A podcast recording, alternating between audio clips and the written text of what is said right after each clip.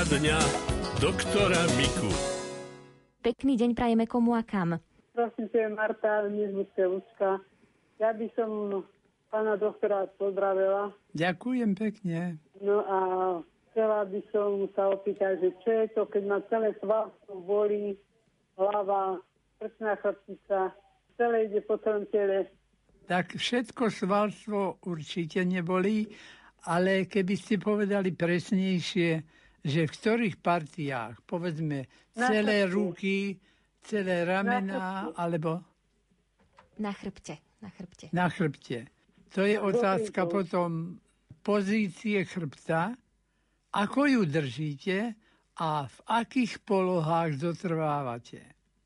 Lebo tieto polohy rozhodujú, napríklad niekto musí byť pri počítači a keď sa na neho z boku pozrieme, v akej pozícii a póze je tam, tak sa zhrozíme, že ako tú chrbticu vlastne morduje doslova. Tak v tom prípade, keď e, držíte zle chrbát, hrbíte sa, alebo sa zgúľate do klbka ako slimáčik, tak v tom prípade samozrejme tá chrbtica to nemôže vydržať, potom to bolí.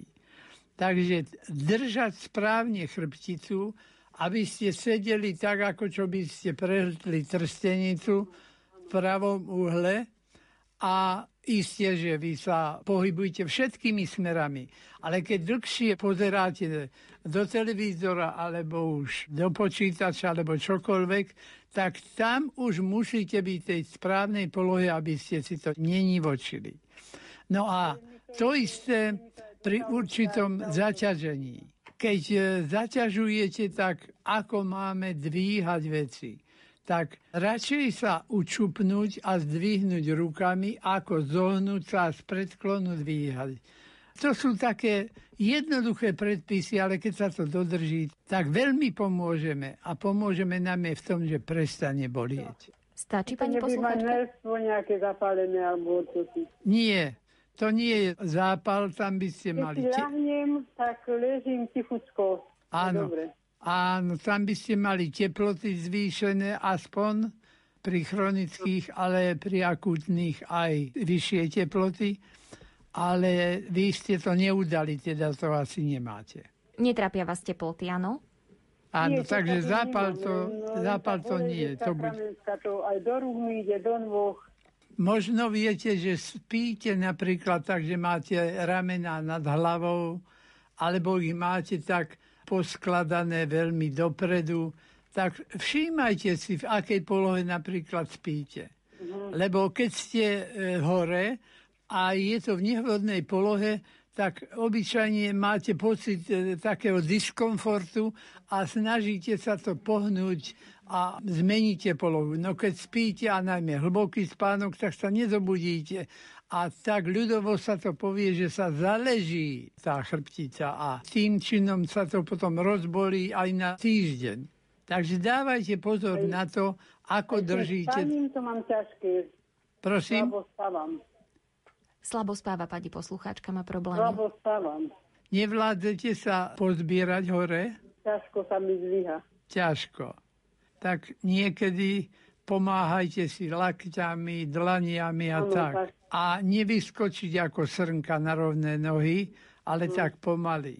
Spánok je strašne slabý. Prvý raz nespím celú noc. Nevečeriate tesne pred spaním náhodou? Koľko hodín pred spánkom Nie. jete? No takých 7 hodín, keď spím, tak to je dobre. 7 hodín, no. Sú ľudia, ktorým to aj stačí, no ale sme radšej, keď takých 8 je to. Tak skúste večer si dať čaj s medovkou. Poznáte medovku? Vonia to od citrónu. No, tak to si spravte a vypite to takú hodinku pred spaním. Ale cukor nedajte do toho. Nedávam vôbec do čaju. Dobre a ten čaj, medovka, keď má byť účinná, nesmiete uvariť, lebo potom by tá účinná látka, tá voňavá silica ušla do vzduchu a v organizme by nič nebolo. Takže zapariť to, že vriacu vodu nalejete, zakriete potom tú šálku a po takých 12-15 minútach už je to zaparené. Len tá hlava, keď ma ju strašne bolieva. A to vás boli v čele, alebo v sluchách, alebo kde? Ako tá krčná krčnica, tak do tej No hlavy vidíte. Tak tam je dobre niekedy potom e, mať tzv. šancov golier. To ak chodíte e, k nervovému lekárovi, ten vám to predpíše. A keď to veľmi bolí, tak sa dá ten golier na krk ale to sa nesmie držať potom 24 hodín, jednak by ste sa veľmi potili na mm. krku, ale tak ako náhle to prejde potom, tak si to zhodíte.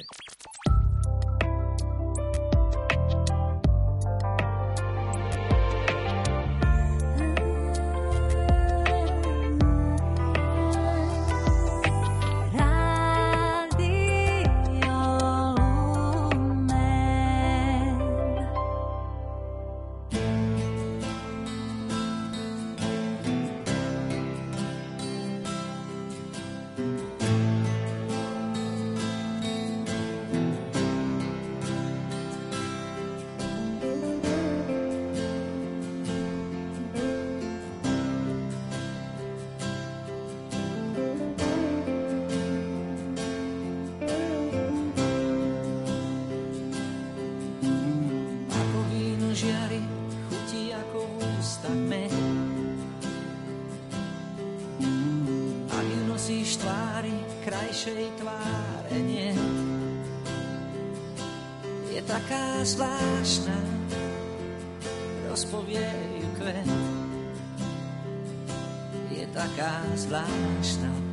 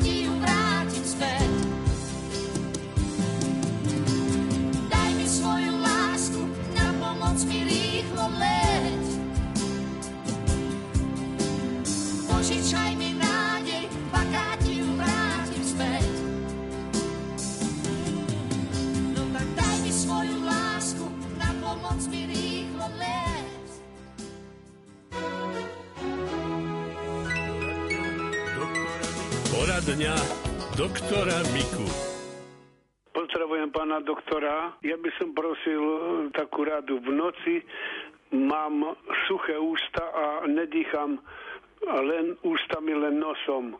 Čo mám robiť a prebudzam sa na sucho, až, až veľmi sucho mám v ústach. Je taká finta, ako sa tomu dá napomôcť, že večer, keď už si idete lahnúť a vtedy si vezmete za kávovú lyžičku olivového oleja a taký pomalý hlc spravíte, aby ste to vlastne tým hltom rozstreli na všetky časti. A potom už nič nezapíjajte ani nejedzte a ten olej zabraňuje vyschýnaniu slizníc, lebo môžu vyschýnať aj tým, v noci sa niekomu tvoria síce sliny a ešte viac ako cez deň, ale väčšinou ľuďom sa v noci netvoria sliny. Navlhčuje sa tá slinica a môže aj v noci vyschnúť.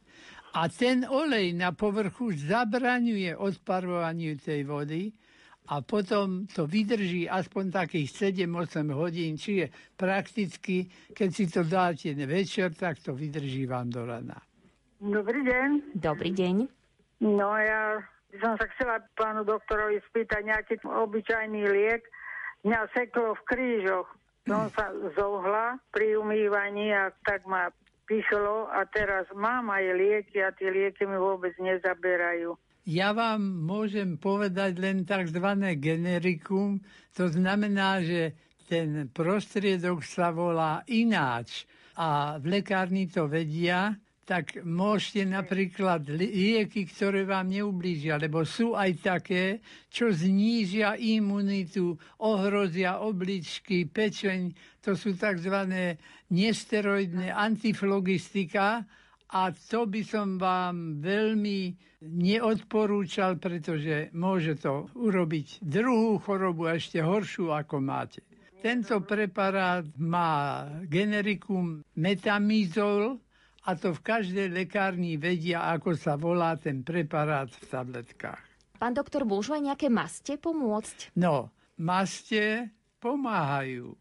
A majú ešte aj tú výhodu, že prakticky naozaj neublížia, prekrvia hĺbšie partie, kde to bolí a neškodí to v zásade. Tak sú také derivačné mastie, tomu hovoríme, to znamená, že pôsobia pocit chladu alebo horúčosti. Ono to vlastne v žiadnom prípade nezohreje tú kožu ani neochladí, to je len pocit na naše senzitívne nervy. Tak to sa jemne natrie na tú oblasť, kde to bolí, nechá sa to, aby sa to vpilo takých 20 minút na vzduchu, čiže nie pod neprieddušnú bielizeň hneď, ale po 15 minútach už môžete sa obliec. Ale nechať to a potom to pôsobí vynikajúco. No, skúsim. A môžete si dať... zohnúť, no. Môžete si dať aj tú chladivú, napríklad to gáfor, mentol, eukalyptol, no alebo tú hrejivú, ktorú vlastne vyrábajú zo štiplavej papriky, oboje je účinné a neškodné. Fyziologicky nám to pomáha. Neviem nájsť vrbu pútľavú, ktorej by som našiel úľavu. Povedať jej všetko možné, aj to dobré, aj to hrozné. Neviem nájsť vrbu bútľavú, jej prezradím všetko, čo ma dusí, čo v hlave mám, aj čo mám na duši,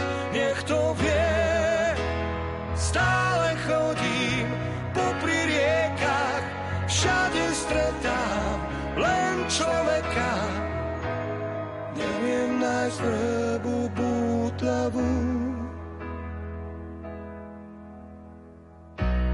Vrby sú v krboch už spálené.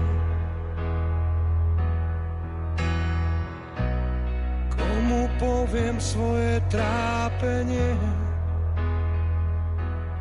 Ak ju nájdem, viem čo spravím.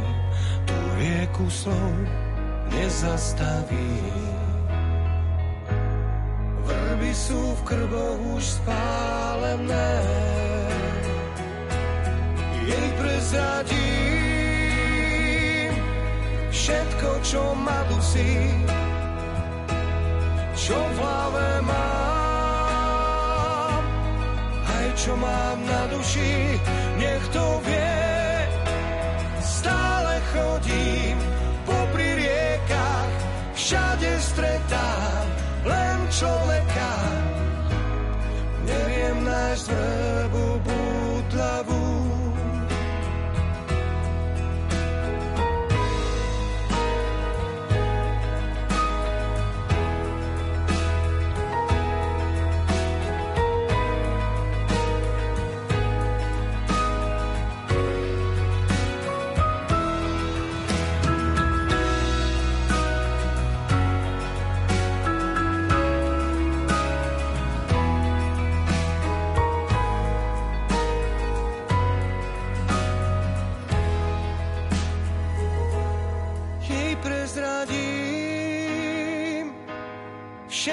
čo ma dusí, čo v hlave mám, aj čo mám na duši, nech to vie. Stále chodím popri riekach, všade stretám len človeka. Neviem nájsť vrbu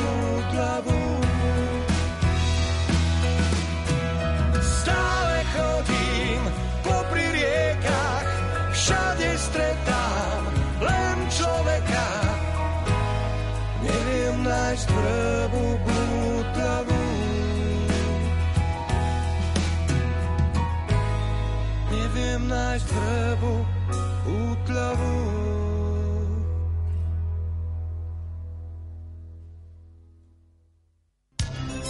zo zdravotníctva. 14 hodín 34 minút. Počty pacientov s ochorením COVID-19 sú v súčasnosti oveľa nižšie, ako to bolo na začiatku roka. Odborníci však varujú pred treťou vlnou pandémie nového koronavírusu, ak nebudeme obozretní. Toto ochorenie poznačí organizmus pacienta aj po vyliečení. Upozorňuje na to prezident Slovenskej pneumologickej a fyziologickej spoločnosti a primár Národného ústavu tuberkulózy, pľúcnych chorôb a hrudníkovej chirurgie vo Vyšných hágoch Ivan Solovič. Porozprával sa s ním spolupracovník Rádia Lumen Martin Petráš. Pán docent, ako je to s kúpeľnou starostlivosťou po prekonaní ochorenia COVID? Môžu ľudia absolvovať podobný pobyt aj u vás v Národnom ústave vo Vyšných hágoch? Nie, v našom Národnom ústave vo Vyšných hágoch sme určení pre poskytovanie akutnej zdravotnej starostlivosti. To znamená, naši pacienti dostávajú starostlivosť, ktorá je rovnaká ako v nemocničných zariadeniach. Kúpeľná liečba je indikovaná pre pacientov po prekonaní ťažkého priebehu COVID-19 ochorenia. To bolo pre tých pacientov, ktorí museli byť pre zápal plúc hospitalizovaní v nemocniciach. Tým môžu absolvovať kúpeľnú liečbu v zdravotníckých zariadeniach, najmä v Tatranskej Polianke, v sanatóriu doktora Gúra, alebo v Tatranskej Kotline, ktoré sú prioritne určené pre poskytovanie postcovidovej starostlivosti formou ústavnej alebo kúpeľnej liečby. Vyšné hágy sme nemocnica, ktorá je určená pre akútne stavy a v rámci postcovidovej starostlivosti poskytujeme starostlivosť pre pacientov, ktorí ešte na kúpeľnú liečbu nemôžu byť poukázaní, pretože sú v takom stave, že ešte nie sú sebestační, respektíve majú pomerne výrazné problémy po tom prekonaní tejto závažnej infekcie. Aké sú najčastejšie príznaky po prekonaní infekcie COVID-19? Najčastejšie to je pocit dýchavice, búšenia srdca, pocity nedostatku vzduchu. Ľudia netolerujú záťaž tú, ktorú by mali, netolerujú záťaž tak ako pred ochorením. Napríklad majú problém vydržať prejsť jedno poschodie, majú problém zvládať minimálnu záťaž, ktorú predtým zvládali úplne v pohode.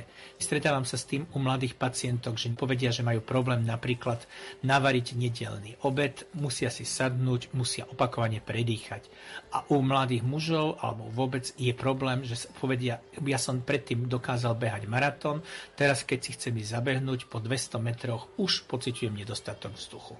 Na aké ďalšie ochorenie sa špecializuje Národný ústav tuberkulózy, pľúcnych chorôb a hrudníkovej chirurgie? tak najčastejšie samozrejme sú to nádory plúc, ktoré dominujú. Žiaľ, v súčasnosti práve COVID pandémiou mnoho pacientov neabsolvovalo preventívne prehliadky a preto v podstate prichádzajú teraz tie nálezy už rozsiahle, operácie už nie sú schopné. Potom sú to pacienti samozrejme so všetkými formami tuberkulózy, tak plúcnej ako aj mimoplúcnej, operácie hrudníka všetkého rozsahu. Predpokladá sa, že po druhej vlne príde aj tretia vlna. Mali by sme sa nejako špeciálne pripraviť? Mali by sme možno užívať nejaké vitamíny? Alebo aké sú vaše rady vôbec predchádzaní všetkým vírusovým ochoreniam vo všeobecnosti ako takým? Samozrejme by som odporúčal všetkým v prvom rade očkovanie. Vakcinácia tak proti COVID-19, ale aj vakcinácia proti chrípke a pneumokokom. Všetky tieto tri vakcinácie, očkovania sú potrebné, hlavne u rizikových skupín, ale vakcináciu proti COVID-19 nie len rizikovým skupinám, ale každý potrebujeme získať kolektívnu imunitu, potrebujeme, aby sa ľudia očkovali. Tie fámy, ktoré idú o tom, že očkovanie škodí, nie sú pravdou. Treba, aby sme mali očkovaných čo najviac. Nestačí, že budú očkovaní starí rodičia, treba, aby boli očkovaní aj ich deti, prípadne vnúčatá. Všetci, ktorí môžu byť už očkovaní, prosím, choďte sa očkovať. Očkovacou látkou sa nevpravujú do tela žiadne čipy, nevpravuje sa nič, čo by menilo genetickú informáciu. Takže prosím, berte to tak. Žiadne tieto hoaxy neplatia. Očkovanie nás chráni tak, ako očkovanie proti iným infekčným ochoreniam. V mnohých infekciách to berieme ako bežnú vec, dáme sa zaočkovať, nemáme problém.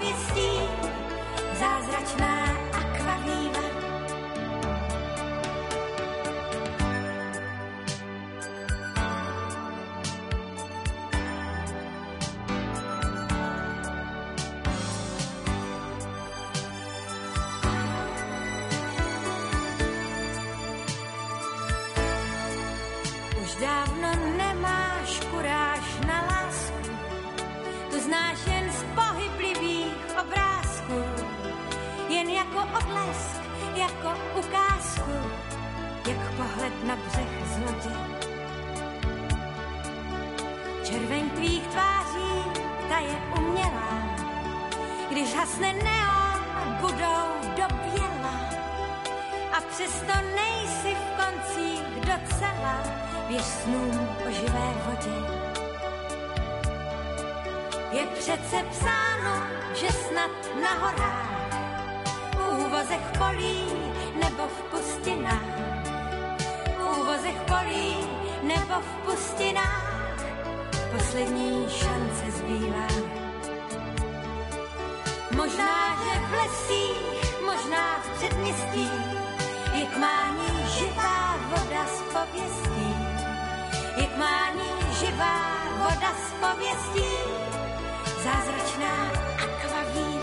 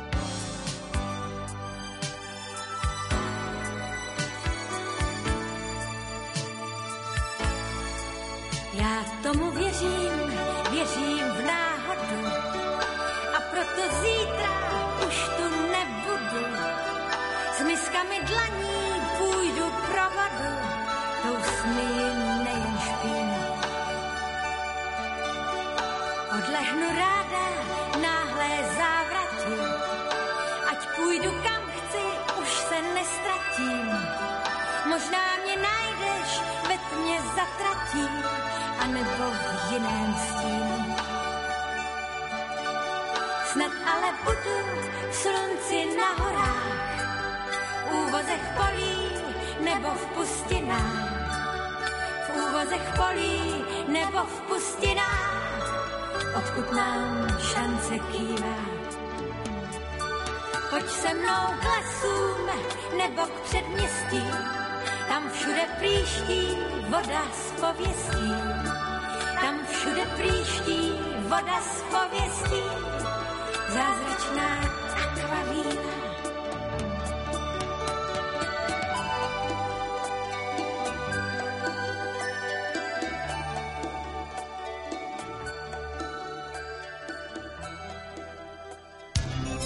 Zo zdravotníctva. Alkohol za volant určite nepatrí. Vodič ohrozuje nielen seba, ale aj zdravie a životy ďalších účastníkov cestnej premávky. Aj o tejto téme sa budú v nasledujúcom príspevku rozprávať redaktorka Mária Čigášová a medicínsko-technická laborantka odborného liečebného ústavu psychiatrického na Prednej hore Edita Gonová. Sledujete aj také nejaké objektívnejšie čísla, koľko ľudia pijú a v akom veku? Aká je situácia, pokiaľ ide o ten alkohol? Sledujeme, ale čo sa týka alkohol u vodičov, lebo to vieme zo štatistík dopravnej a prístupkovej policie zistiť. Napríklad v mojej prezentácii bola aj štatistika z rok 2019 a bola rozdelená do dvoch kategórií a tu prvá kategória tí, čo mali alkohol v krvi do 0,48 gramov na liter a ktorí mali nad touto hodnotou. Do tejto prvej skupiny e, sme viedli ako prvý bansko kraj, a keď sa o tom hovorí, že východ vedie, ale zase nad 0,48 mg na liter e, zase viedol Košický kraj a Žilinský. Tak tam hrajú títo dvaja prím. Prečo v žiadnom prípade ten alkohol za volant nepatrí? Čo ovplyvňuje všetko? Určite človek, ktorý vypije alkohol, tak je odvážnejší a určite je rýchlejšie a väčšinou to tak býva, že ten, čo sedí za volantom, za alkohol alkoholom krvi, tak jemu sa nič nestane, keď spôsobí nejakú dopravnú nehodu a doplatia na to tí, čo alkohol nepili, tí triezvi. A preto by sme chceli veľmi, keby sa u nás mohlo, tak ako v iných krajinách Európskej únii, napríklad e, blokovacie zariadenia u šoférov, lebo veľa profesionálnych šoférov, aj keď e, má pozitívny test na alkohol, e, keď zistia policajti, tak im odoberujú vodický preukaz, ale oni prídu v podstate o ten svoj chlebík, o peniažky. Takže keby to bolo tak ako v iných krajinách Európskej únie, že namiesto toho, aby im zobrali vodický preukaz, sa im e, toto blokovacie zariadenie namontuje na jeden rok a potom sa po tomto jednom roku vyhodnotí, koľko razy bol pozitívny tento test dýchu. Keď je to pod 3%, tak vtedy sa im ten vodický preukaz automaticky vráti, ale keď je to na 3%, tak vtedy títo šoféry musia ísť buď na ambulantnú alkoholickú liečbu, alebo sa to rieši formou ústavnej liečby. Ale okrem toho, že toto blokovacie zariadenie majú v tých týchto autách namontované, tak chodia na také kontroly na meranie fosfatidyletanolu. Či to vlastne koreluje ten alkohol v dychu nameraný, či je negatívny, takisto aj s výsledkom fosfatidyletanolu. Tak toto by sme chceli veľmi, aby sa to zaviedlo aj na Slovensku. Aby neriskoval nikto, že nastúpi do autobusu a pritom šofér je po svadbe. Áno, presne tak, aby sme mohli s kľudom ísť aj my na tie cesty a nebáť sa, že niečo sa stane, alebo máme aj deti, aj rodinných príslušníkov, aby sme vedeli, že keď keď odídu, tak aj v bezpečí sa vrátia domov. Prekvapujú ma niekedy informácie z médií, že dokonca aj deti sa dokážu opiť, ale až tak, že im ide o život. Áno, áno, je to otrava alkoholom. Je to strašné, ale je to tak. Už na základných školách e, deti sa pasujú s týmto problémom a najhoršie je na tom, že nie len alkohol, ale aj tie energetické nápoje, fajčenie a takisto už aj e, drogy. Čo by mohli rodičia proti tomu robiť, alebo myslíte, že pedagógovia? To je jedno s druhým, lebo e, deti veľa času trávia v tej škole, ale záleží to aj od vplyvu prostredia, proste, v ktorom vyrastajú. My chodíme na edukácie aj do základných škôl, ale stredných škôl a takisto od nás pýtajú nielen, že aby sme edukovali tých žiakov o nebezpečnosti týchto návykových látok, ale aj samotní učitelia chodia buď ku nám, alebo my chodíme na tie základné školy ich o tom edukovať, že aké sú vlastne tie drogy a čo všetko spôsobujú. A takisto už bolo pýtané od nás aj, aby sme išli odprednášať e, rodičom týchto detí o týchto návykových látkach. Za aký dlhý čas sa môže stať e, človek závislý? Keď začnú tí mladí ľudia ako tínedžeri popíjať, tak myslím, že v 20 už môžu byť aj závislými ľuďmi. K tomuto až tak sa vám neviem vyriadiť ku alkoholu, ale čo sa týka nových syntetických kanabinoidov, čo je u nás herba veľmi rozšírená, tak tá závislosť vzniká veľmi, veľmi rýchlo. Je oveľa účinnejšia, môžem povedať, že až 100 až 800 krát je účinnejšia ako obyčajná herba alebo marihuana a tá závislosť vzniká oveľa, oveľa skôr ako na tú obyčajnú herbu. Aké to je asi obdobie, keď tak teda sa venuje tej syntetickej droge ten človek, kým je závislý? Stačí zo parazy, aby ste sa stali závislí.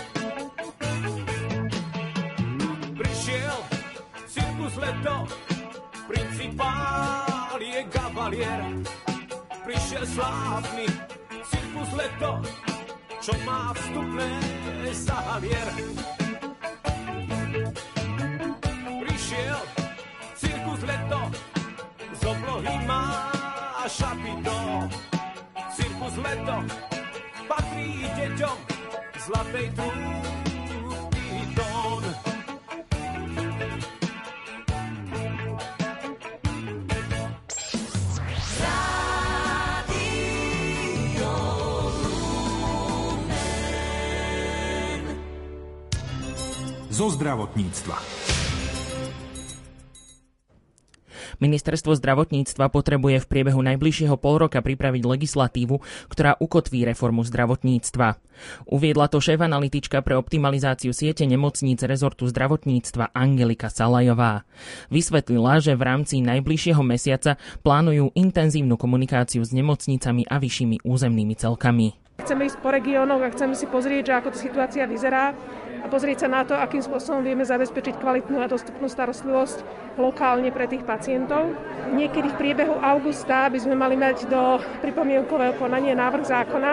To znamená, že popri tom už pripravujeme legislatívne znenia, kde sme zapracovali pripomienky, ktoré sme dostali doteraz. Na jeseň bude v Národnej rade prebiehať schvaľovanie zákona štandardnou cestou. Paralel, paralelne popri tom na ministerstve riešia technickejšie detaily so zástupcami jednotlivých odborností. Určujú sa pravidlá toho, čo má pacient dostať, teda kritéria kvality. Hodnotiť sa bude to, či nemocnice plnia svoje programy, aké majú mať materiálno-technické vybavenie, či napríklad to, aký personál musí mať. Bude to definované štátom, ale práve na základe tej, tej, tej kategorizačnej komisie a tej kategorizácie, ktorá má vysť o rok, kde budú účastní aj zástupcovia za zdravotné poisťovne, aj zástupcovia teda za odbornú spoločnosť a asociácie, s tým aj za asociáciu pacientov, s tým, že oni vlastne povedia, že čo by malo byť kde poskytované a následne sa popri tom, ako keby vytvorí tá sieť tak, tých nemocníc, aby bola tá dostupná starostlivosť eh, v nejakom dojazde eh, od tiaľ, kde pacient býva. A kombináciou týchto dvoch to znamená, že povieme, aká starostlivosť má byť na akej úrovni a povieme, aké nemocnice majú byť na akej úrovni. Dostaneme vlastne ten výsledok taký, aby pacient vždy mal dostatočne blízkom dojazde alebo čase od svojho bydliska starostlivosť, ktorú potrebuje. Európska komisia bude na teraz sledovať, či sa Slovensku podarí do konca roka schváliť zákon týkajúci sa optimalizácie siete nemocníc. Práve od plnenia milníkov závisí aj uvoľnenie financií na dané reformy.